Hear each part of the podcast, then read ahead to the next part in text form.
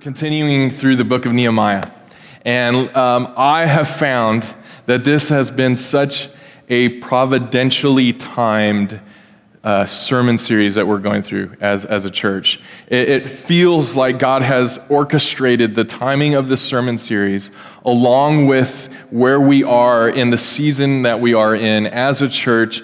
I was, I was telling. Um, maybe I already told the story. I can't remember where I told it, but maybe you heard it last week. I can't remember. So you're going to hear it again if you did. Um, but I was telling some, some of the staff, you know, they said, hey, How are things going in Chino? And blah, blah, blah. And I said, It feels like we've baked a pie. And you know, when you, when you bake a pie, a fruit pie, it, it comes out of the oven usually kind of watery, a little like a lot of juicy, and, and, and it takes a while for the starch inside the pie to kind of congeal, right? And as you let the pie set, you, you, it starts like, okay, now I can cut it without it going all over the place. It, it, it sets itself up. And I was telling the guys, it feels like us as a church that we're starting to congeal. Um, the things that I've been saying for two years a thousand times, people are like saying it for the first time, right? And you're like, yes, you're getting it. We want to make much of Jesus. And they're like, I think I've heard that somewhere before, you know, and you're like, yes, you're getting it. And I, I feel a call to serve. Yes, yes, you're getting it. And so I, I just feel like this, this, this uh, book that we're going through, uh, it, it's just God's hand is all over it. You know, we, we, we talked about in the first week how Nehemiah hears a report about the walls and the gates being burned, and the stones are laying everywhere, and there's rubble. And Ezra before him had rebuilt a temple. And in Nehemiah's mind, he would have thought, okay, they built the temple, now everything's just going swimmingly, everything's happening. Uh, but his brother comes back to him, Hananiah, and says, hey, bro, it's not what you think. The, the, the, the walls are in disarray, the, the gates are burned with fire, and we are defenseless and, and, and people are, are making fun of us. And Nehemiah hears this report and he becomes really heavy and, and he, he prays. And then what does he do after he prays? He prays. And then what does he do after he prays? He prays some more. And then after he prays, he fasts. And then he continues to fast. And he, he continues to fast. And then after he fasts, he prays. And then after he prays, he fasts. And, and you see this where he is crying out to God. Before he does anything as far as physically go to rebuild the wall, he prays. And we, and we looked at how Nehemiah had prayed for 120 days before he actually built, they go to build the wall, which only took 52 days. And so we said, man, there's, there's such an emphasis, there's such an importance of a foundation of prayer. If we're going to be the people who God's called us to be, if we're going to rebuild the walls that God has called us to rebuild here in this church, it needs to be based on a foundation of prayer. And then Mike got up and, and he encouraged us in the face of opposition, in the face of jeering, in the face of circumstances coming against you, what do we do? We stand strong, we continue to worship, we continue to believe and hope in who our God is. And Nehemiah leads the people through this opposition that starts to poke its head out, it starts to make threats, right? And then we talked about how we were all in this together. We read in chapter 3 about so and so, all these names that I butchered and could not pronounce. Remember that? And this person stood next to this person, and this person next to them stood next to them. And as they built, this person next to them built. And with one hand, they held a sword, and with the other, had, they had a shovel. And they were, there were guards on the walls, and they said, Hey, listen, if the enemy's trying to come and blow your trumpet, blow your trumpet. Don't stand alone. We're all in this together together. And whether you're a perfumer, whether you're a jeweler, whether you're a noble who should be on a pedestal, whether you're just the common man, it doesn't matter. Right now, we are all equal. We are all standing shoulder to shoulder. We are all in this together, and God has called us to rebuild this wall. And we talked about what the walls are, right? The walls are our protection. The walls are our, our doctrine, what we believe about who God is, and our theology. The walls are culture, who we are as a people, and how it differentiates us from the world. The world believes this, but we believe the truth of who God is. The walls are, are, are, are scripture that we stand firm on, and we continue to hold these walls strong. But also, then we said that our gates, or where we go in and out. When we, when we leave the walls, we go into the city, and we're people who are both gathered together on a Sunday morning or in our life groups or when we barbecue, when we get together at Ayala Park and watch the fireworks. We're people who are gathered, gathered, but then we're also people who go out of the gates, and we're people who are scattered. We're a people who are called to this city. We're a people, Southlands Chino is put specifically here on this physical piece of property because God has called us to work all together to go out of the gates when we walk out the gates of these, the city to say, where can I show the love of Jesus? Where can I show the culture that I carry in my heart about us being one people? Where can I show this when I go to the grocery store, when I stand in line uh, waiting for my kids uh, to get picked up, when I go to work and I stand around the water cooler, when I have these conversations, whatever it is, I, this is who God's called us and me to be as a people who go in and out of the gates. And then last week we talked about the opposition that comes. We, all when we think everything's going well, right? We, we're standing firm. We're, we built half the wall. And I think that's kind of where we are right now as a church. We, we're looking at half the wall and we're saying, okay, we, we got half the wall up. It's starting to resemble something. But then our eyes kind of look down and we look at the rest of the rubble and we're like, oh my gosh, there is so much more to rebuild. And in Nehemiah, it gives us the encouragement to get our eyes off of the rubble and to what? Remember the Lord who is great and awesome. Remember the Lord who is great and awesome, who will fight for us. Remember what we're fighting for. We're fighting for our brothers. We're fighting for our sisters. We're fighting for our homes. We're fighting for the call that God has given us. And we're not doing this alone. We're not doing this as individuals. We're doing this as a people together. And yes, the enemy is going to tell us lies. The enemy is going to whisper to us and say, Who do you think you are, you small little group of people? Who do you, you really think that you're going to make a difference in this city? You really really? And remember uh, the, the little evil minion? He said, Yes. Even if a fox gets on the wall, it'll fall down. That's my interpretation of it, right? And we hear these and, and we say, God, we, you called us to hear, but then the enemy says, What do you think you're doing? What do you think you're doing? And we listen to the voice of the enemy, but we are called to stand strong, not in our own strength, not in our own power, but in a community linked arm in arm with one heart, one purpose, one vision, in the truth, standing in the truth that our Lord is great and awesome. So now we get to Nehemiah chapter 5 this morning. If you have your Bible, I'm going to be reading uh, out of a different version. Usually we read from the English Standard Version.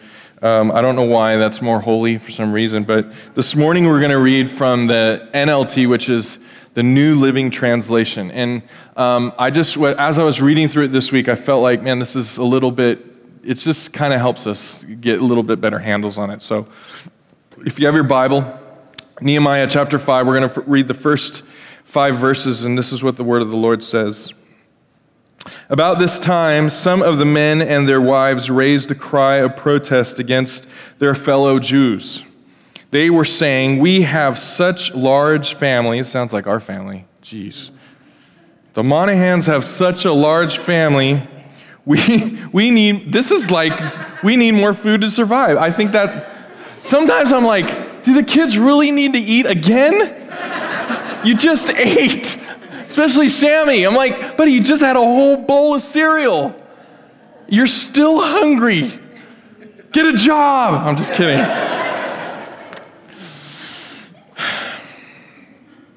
Verse 2 They were saying, We have such large families, we need more food to survive. Others said, We've mortgaged our fields, vineyards, and homes to get food during the famine.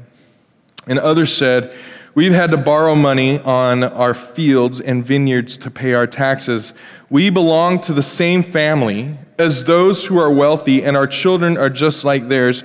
Yet we must sell our children into slavery just to get enough money to live. We have already sold some of our daughters. That's heartbreaking.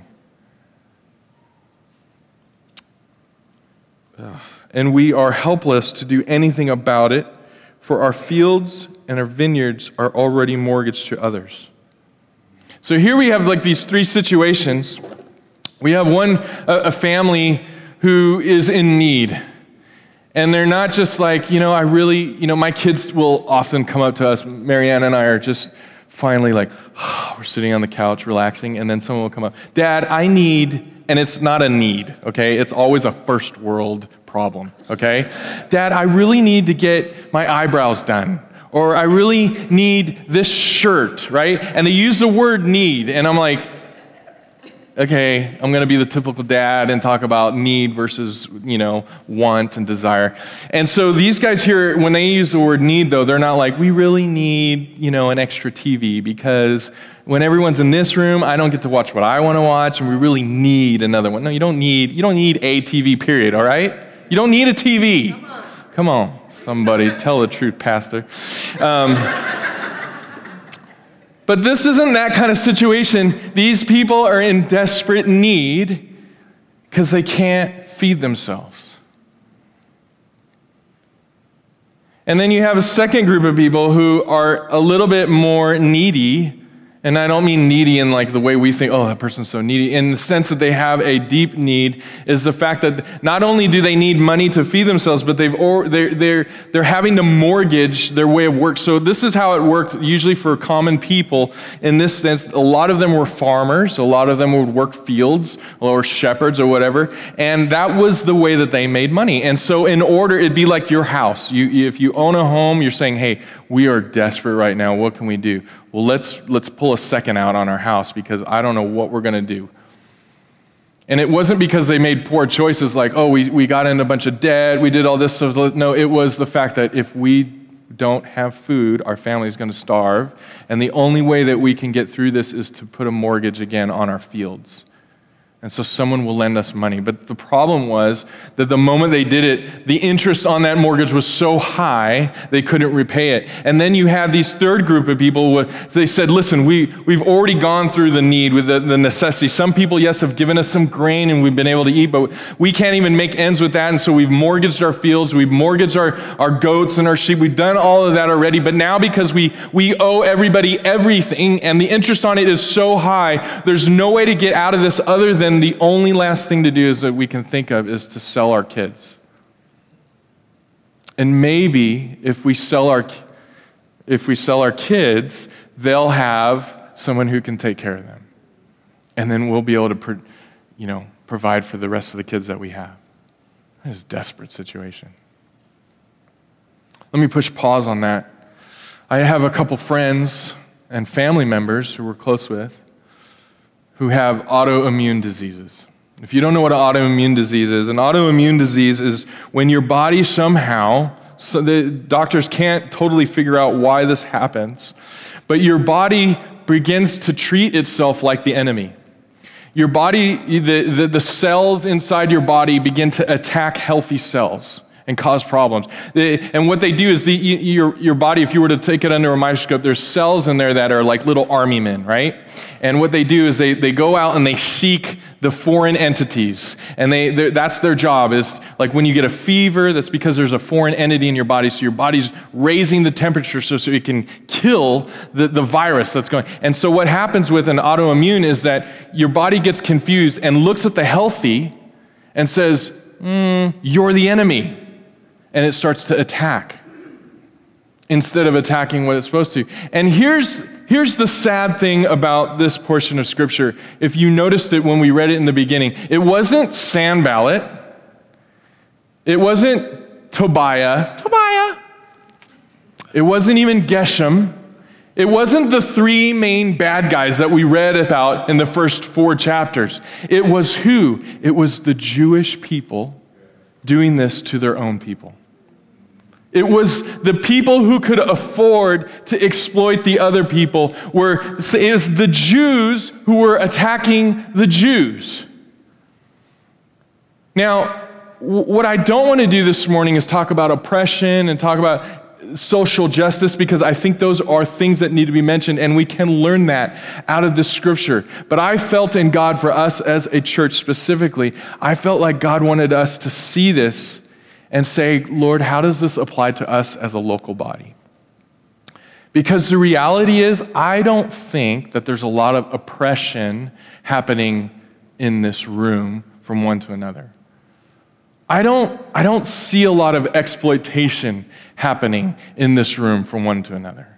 I am not hearing stories about how someone has sued the other person or how someone is lording over them and they give them. I mean, actually, we personally experience people being very generous and, and giving us a loan. And, you know, there hasn't been like, all right, that's 12% on that loan interest. You know, it's just like, hey, here's some money, pay me back when you can. Thank you so much. You know, I, I think that we are actually amicable. Is that the word? That, but here's what I'm feeling under God that we need to ask the Lord to help us repent from is what, what's the, it's indifference.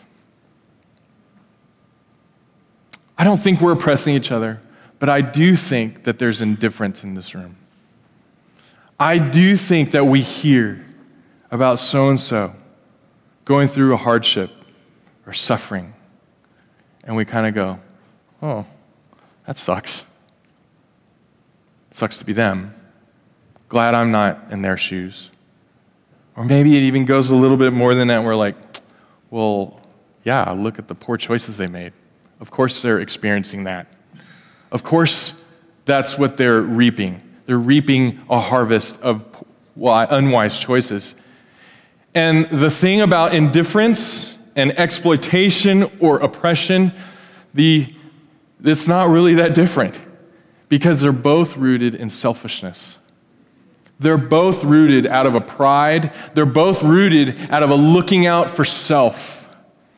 And we see this happening here in Nehemiah chapter 5. They're rebuilding the walls. They're becoming who they're supposed to be. The temple's been rebuilt. The walls are going up. The gates are being put back up. They're starting to see the reason why they exist as a nation. And it's the same for us here. We're starting to see what God has called us to be and do. I'm hearing stories of people going across the street on Saturdays, witnessing people talking to uh, neighbors. I mean, I'm hearing these things about, I- I'm starting to understand who we are are, but where I feel like God is challenging us on is chapter 5 and saying, Are you indifferent towards your brother's plight?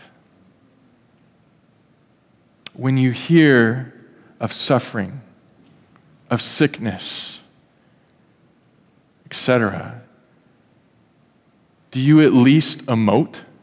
Do you at least pray?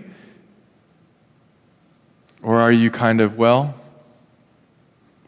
doesn't affect me, so what's the big deal? Both rooted in selfishness. I don't know if you guys noticed this, but I, I saw it as well as you remember how, like, we read about how when the, they were rebuilding the walls, and the first reaction of Sanballat was that he became angry. And then they continued to work. And as they continued to work, you see Sanballat becomes very angry. Well, as we're going to read here, I think we're going to read it. Are we going to read it? Yes, we are going to read it. Okay, turn to Nehemiah uh, chapters 5, but let's look at verses 6 through 13. When I heard their complaints, I was very angry. Both Sanballat and Nehemiah are very angry, but very angry over different things. And I just thought, Lord Jesus, thank you for righteous anger. Thank you that there is an anger to be had when we hear about our brothers and our sisters who are being oppressed. Thank you that there is an anger, a righteous anger that should well up within us when we hear of injustice. It's not an anger that's rooted in selfishness. It's a, an anger that is rooted when we hear about somebody who's in our family who's being taken advantage of. It's a Christ like anger. After thinking it over, I spoke out against these nobles and officials, and I told them, You are hurting your own relatives by charging interest when they borrow money. Then I called a public meeting to deal with the problem. At the meeting, I said to them, We are doing all we can to redeem our Jewish relatives who have had to sell themselves to pagan foreigners, but you are selling them back into slavery again. How often must we redeem them? And they had nothing to say in their defense. Then I pressed further. What are you doing? What you are doing is not right. Should you not walk in fear of our God in order to avoid being mocked by enemy nations?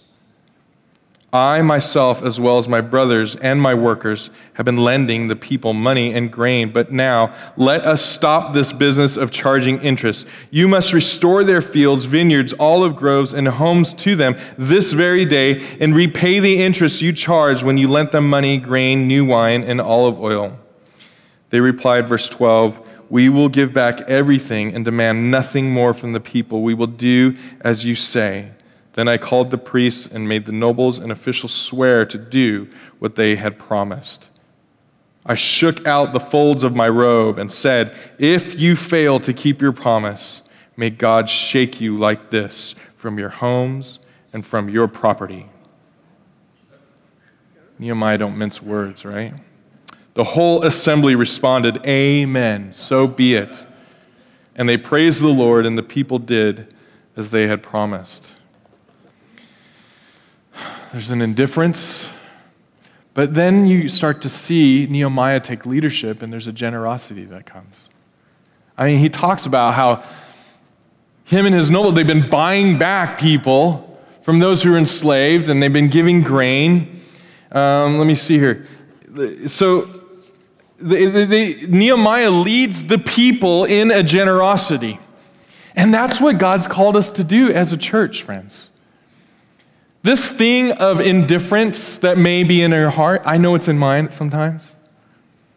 This thing of like self preservation, this thing of like, well, if the whole kind of looks good from the outside, let's not worry about the little details on the inside if it's rotten. When God gets a hold of you in your heart, that begins to change. And you start to become part of the solution, not the problem. I had a teacher tell me that when I was in seventh grade, a grammar, French grammar teacher. And I was such an idiot and a class clown. My goal in life was to make everybody laugh and was to make everybody like see how stupid the teacher was. You know, don't listen to that, kids. I was. And I remember she would say something, Kelly, be part of the solution, not the problem. Okay. words that were lost on me. But lo and behold, I'm so thankful for those words because that's what God's called us to be as a people. Remember how we talked about, oh, it's not my problem. Remember, I, I, I told there's a picture of a person who was painting the line on the road, and there was a, a tree branch that had fallen into the road. And so, what they decided to do is take the machine and just paint around it like this. Not my problem. That's not my job. When the Lord gets a hold of our hearts, it becomes our job, it becomes my problem right? And generosity starts to fill up in our hearts. That's what God's called us to be.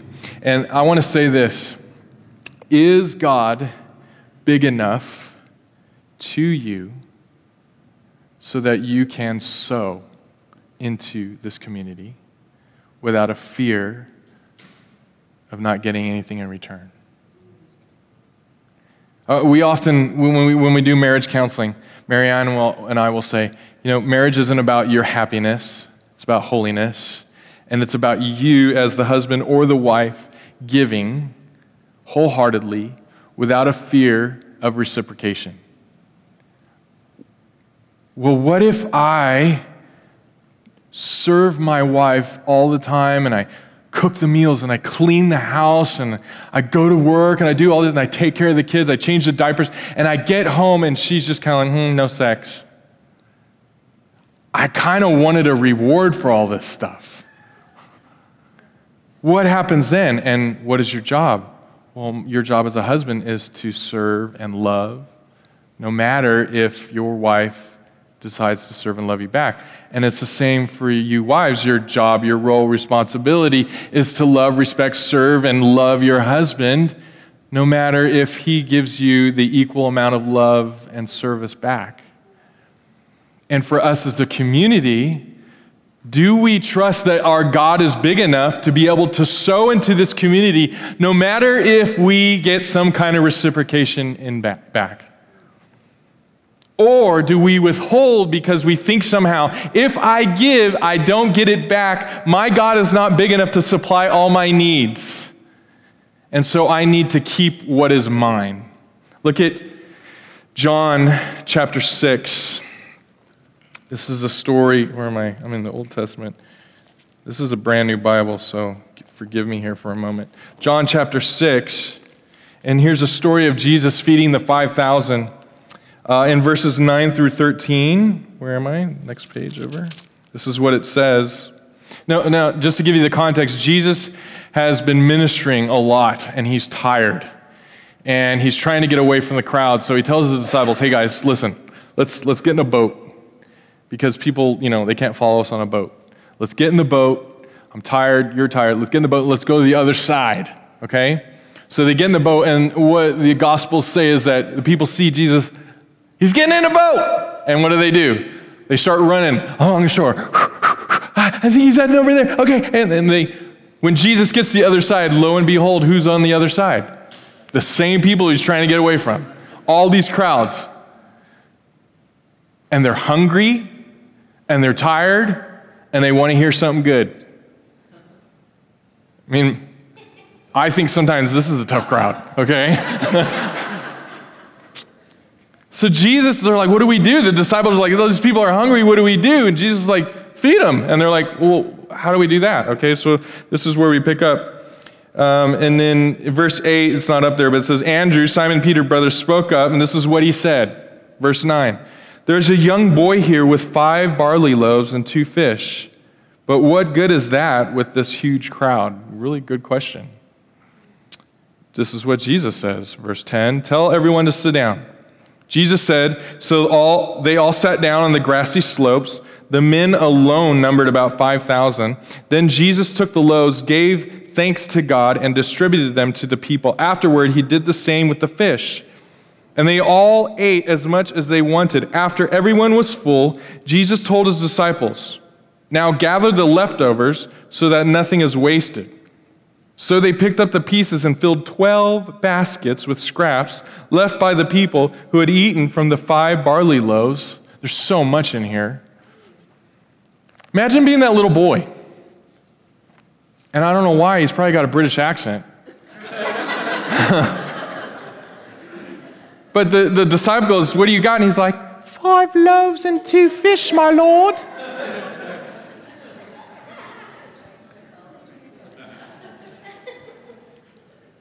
What does this little boy do? I don't, I, I mean, uh, it's speculation. I don't know.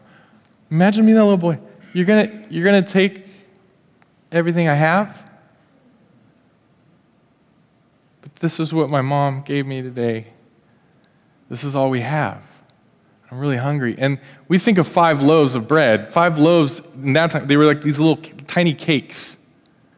They weren't like five giant loaves of bread that we have here in America. And two fish are probably just dried out salted fish. And Jesus says, That'll do. And then what ends up happening with these five little loaves and two fish is that not only does everyone eat, but there's more than is needed. 12 baskets full, which is a beautiful representation. 12 tribes of Israel. Jesus trying to point up, he's saying, eh, all of, all of the nation of Israel, I have enough for everyone. And each one of you who represent a tribe of Israel, there's going to be a basket for each of you. All because one little boy gave up his meal. And Jesus is calling us Southlands Chino to be a generous people. You might have five loaves and two fish, and you're saying, This is all I have. And Jesus is saying, It'll do. That's all I require, is everything. okay. Imagine if every single person in this room wasn't afraid to give God everything. Would this church be different? Yeah. Even personally, would I be a different person? Totally. Why don't I do it? It's because I don't believe my God is big enough sometimes. God, if I give this money where you're calling me to give, what about all these toys I want? What about not even the toys I want? What about the bills I have to pay? if I give my time, what about this and this and this? What if I get nothing in return? And God's saying, Do you trust me? Are you part of this church? Has God called you to be part of this church? Is Kelly the reason why you're here? No, it's because of God. God's the reason. Remember what we're fighting for our brothers, our sisters, our homes, our families. This is the difference between a selfish community and a gospel generous community. I think you put that up there for me, Joe. Uh, there it is. Selfish community, number one, is we're lovers of self. But in a gospel generous community, we're lovers of God and others. Where is your, where is your first priority of love? Is it to God and to others, or is it inward? Is it belly button gazing? Is it like myself? Are you eating your own seed, or are you sowing your seed? What's the next one up there? Not only is a selfish community a lover of self, but it thinks about my benefit at others' expense. But a gospel and generous community, others benefit at my expense. Whoa. What are you, what is this, communism? No, this is the way of the gospel. And this is all rooted out of a truth that God is big, God is strong, God is able. What's the last one there? The third one, how can this person serve me? But in a gospel generous community, it's how can I serve this person? Man, this can be applied into every relationship. If your marriage is struggling, just plug and play that one right there. Both, husband and spouse. I guarantee that your marriage will thrive if both of you are doing this. I guarantee that your relationships will thrive in this church if you are pulling this. All right. You guys doing okay? Last one here. Nehemiah, uh, go to verses 14 through 19, and we'll end with the rest of the story. It says this For the entire 12 years that I was governor of Judah, from the 12th year to the 32nd year of the reign of King Artaxerxes, neither I nor my officials drew on our official food allowance. The former governors, in contrast, had, had laid heavy burdens on the people, demanding a daily ration of food and wine, besides 40 pieces of silver. Even their assistants took advantage of the people. But because I feared God, I did not act that way. I wonder if the fear of the Lord has something to do with that. You know? Verse 16 I also devoted myself to working on the wall and refused to acquire any land, and I required all my servants to spend time working on the wall. I asked for nothing, even though I regularly fed 100 and Jewish, 150 Jewish officials at my table, besides all the visitors from other lands. The provisions I paid for each day included one ox six choice sheep or goats, and a large number of poultry. And every 10 days, we needed a large supply of all kinds of wine. That's what I'm talking about right there, okay? Yet I refused to claim the governor's food allowance because the people already carried a heavy burden. Remember, oh my God, all that I have done for these people and bless me for it. What you often see in Scripture in every book of the Bible is an archetype of Jesus. You see it in Genesis. You, you, I mean, like, let's talk about the flood, right? Noah, and he, he builds the ark, and, and Jesus is, is the better ark, okay? So the, the wrath of God is coming because of the sin of man. But God, in his infinite wisdom and love for, human, for humanity, offers a way for salvation and tells Noah to build an ark, and he says, Whoever finds himself in the ark will be, will be saved. And so we know that the, the wrath of God comes and washes away the sin of the earth, but those who, who, who found themselves in the ark are saved. And we see that the ark is a, a type of, of Christ. Whoever finds himself in Christ will be saved from the, the wrath of God against sin. And here we see the same thing happen in the book of Nehemiah. And what I want us to see in this last portion is that Jesus is the better Nehemiah. We can, we can point to Nehemiah if we don't understand that the Bible is supposed to point to Jesus in every single aspect. And if we, we pull, if we remove that truth, what we do is we look at Nehemiah and go, oh, what a, what a great man, full of good works. And then the message becomes, you too should be like Nehemiah. We do the whole Veggie Tales thing. You know, the, the creator of Veggie Tales said, yes, I admit it. I'm sorry, what I've been doing is pushing moralism on children. That's why we don't do moralism in our kids. We do gospel project because the center of it is about Jesus, how he takes away your sins. You were you couldn't do it on your own, but God. Okay? And that's what we're teaching our kids. And if we don't have that truth understanding when we look at the book of Nehemiah, every single one of us here and a preacher will get up and say, "Be like Nehemiah." Be strong, be courageous, be a good leader and be generous like Nehemiah. But the problem with this message is that it only lasts for a day or so. And then the reality of, I don't want to be like that anymore sets in and we start to do our own thing. But when we understand that there's supposed to be a pointing to Christ when we look at this, it helps us understand and gives us a gratitude so that from that it empowers us to do what we're called to do as a people. Not out of a moralistic, doing kind of faith, but out of I've been empowered because Jesus has done this for me. So we're going to end with a couple things here and looking how Nehemiah, or Jesus is the better Nehemiah. In verses 14, just at the beginning here, it says, For the entire 12 years that I was governor of Judah, from the 12th year to the 32nd year of the reign King Artaxerxes, neither I nor my officials drew on our official food allowance. So, well, what does that have to do with Jesus? You can see here that Nehemiah 1 doesn't take what's rightfully his. By all means, he should have and could have said, Because I'm the governor in the province of this area, I am owed this. I am owed certain taxes. I am owed certain. It'd be like your job giving you a per diem if you go away and you say, um, I'm not going to take my per diem. Well, we see this with Jesus as well. Look at Philippians chapter 2 verses 5 through 8 says, Have this mind among yourselves, which is yours in Christ Jesus, who, though he was in the form of God, did not count equality with God a thing to be grasped. But he emptied himself by taking the form of a servant, being born in the likeness of men.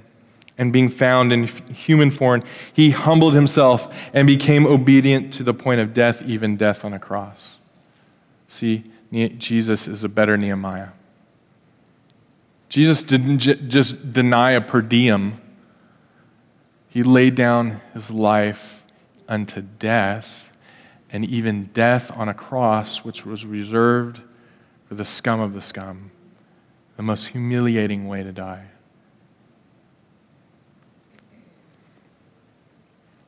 Not only is Jesus a better Nehemiah in that he didn't take what was rightfully his, but he had no property and he worked like the common man. Look at verse 16. I also devoted myself to working on the wall and refused to acquire any land, and I required all my servants to spend time working on the wall. Nehemiah, who the guy who should have been like, I'm the dude. You know, I'm the dude, and you guys come and ask me and tell me all these things, but I tell you what's up. And I just sit here. You ever see like government work on the side of the road going on? There's like five supervisors telling one guy with a shovel what to do, you know? That's what Nehemiah should have been doing. But he worked the wall. Even the guys who were entrusted to be his servants told them to work. And he didn't even take any property when it could have rightfully is. This is what Jesus did in Matthew 8. 19 through 20, it says this about him. A scribe came up and said to him, Teacher, I will follow you wherever you go. And Jesus said to him, Foxes have holes, and birds of the air have nests, but the Son of Man has nowhere to lay his head. Jesus, the King of Kings, the creator of the universe, humbled himself where he didn't even have a house to live in. And he also suffered just like one of us in Hebrews 4:15 for we do not have a high priest speaking of Jesus who is unable to sympathize with our weaknesses but one who in every respect has been tempted as we are yet without sin. Jesus is truly the better Nehemiah. Last one. Look at verse 17 through 18. You see that Nehemiah, he provided for and was generous even to foreigners. Look at this in verse 17 through 18. Where am I here? Man, this writing's getting smaller and smaller as I get older. Got to hold it. Why is that? If it gets smaller, why do you have to hold it farther away? Why? Somebody tell me. Okay. 17 through 18 says, I asked nothing, even though I regularly fed 150 Jewish officials at my table, besides all the visitors from other lands. The provisions I pay for each day include one ox, six sheep, you know, et cetera, a bunch of stuff that we would look at this and go, that's surely like once a year, right? No, every day. Uh, that's a lot. And it wasn't just the Jewish people, it was the foreigners. And Jesus is the better Nehemiah.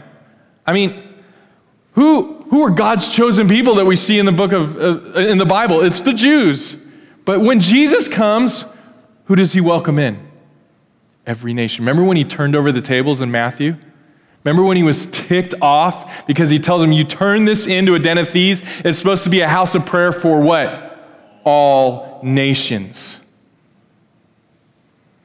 Psalm 23, 5 and 6 says this about our King Jesus that you prepare a table before me in the presence of my enemies.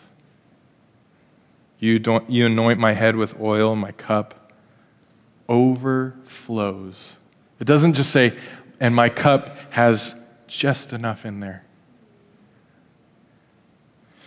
Surely, this is a, a, a faith filled hope Goodness and mercy shall follow me all the days of my life, and I shall dwell in the house of the Lord forever. Why can you and I recite Psalm 23, 5, and 6 with confidence? It's because Jesus is a better Nehemiah. See, Nehemiah was a good man, good moral man, generous man, provides plenty for the people. But Jesus was so much better in that he provided eternal life, he provided a way to be reconciled to the Father. And it doesn't just end there. When we are in Christ, when we're in the ark, we experience goodness and mercy well, all the days of our lives. Will you stand with me this morning?